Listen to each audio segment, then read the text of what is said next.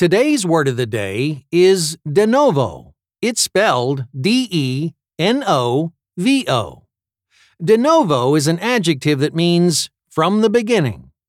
Our word of the day comes directly from Latin, where its translation is new or from the beginning. It was frustrating after all that work to begin the process de novo, but we felt that starting from scratch was the only way to get the project done right. Once again, de novo is spelled D E N O V O.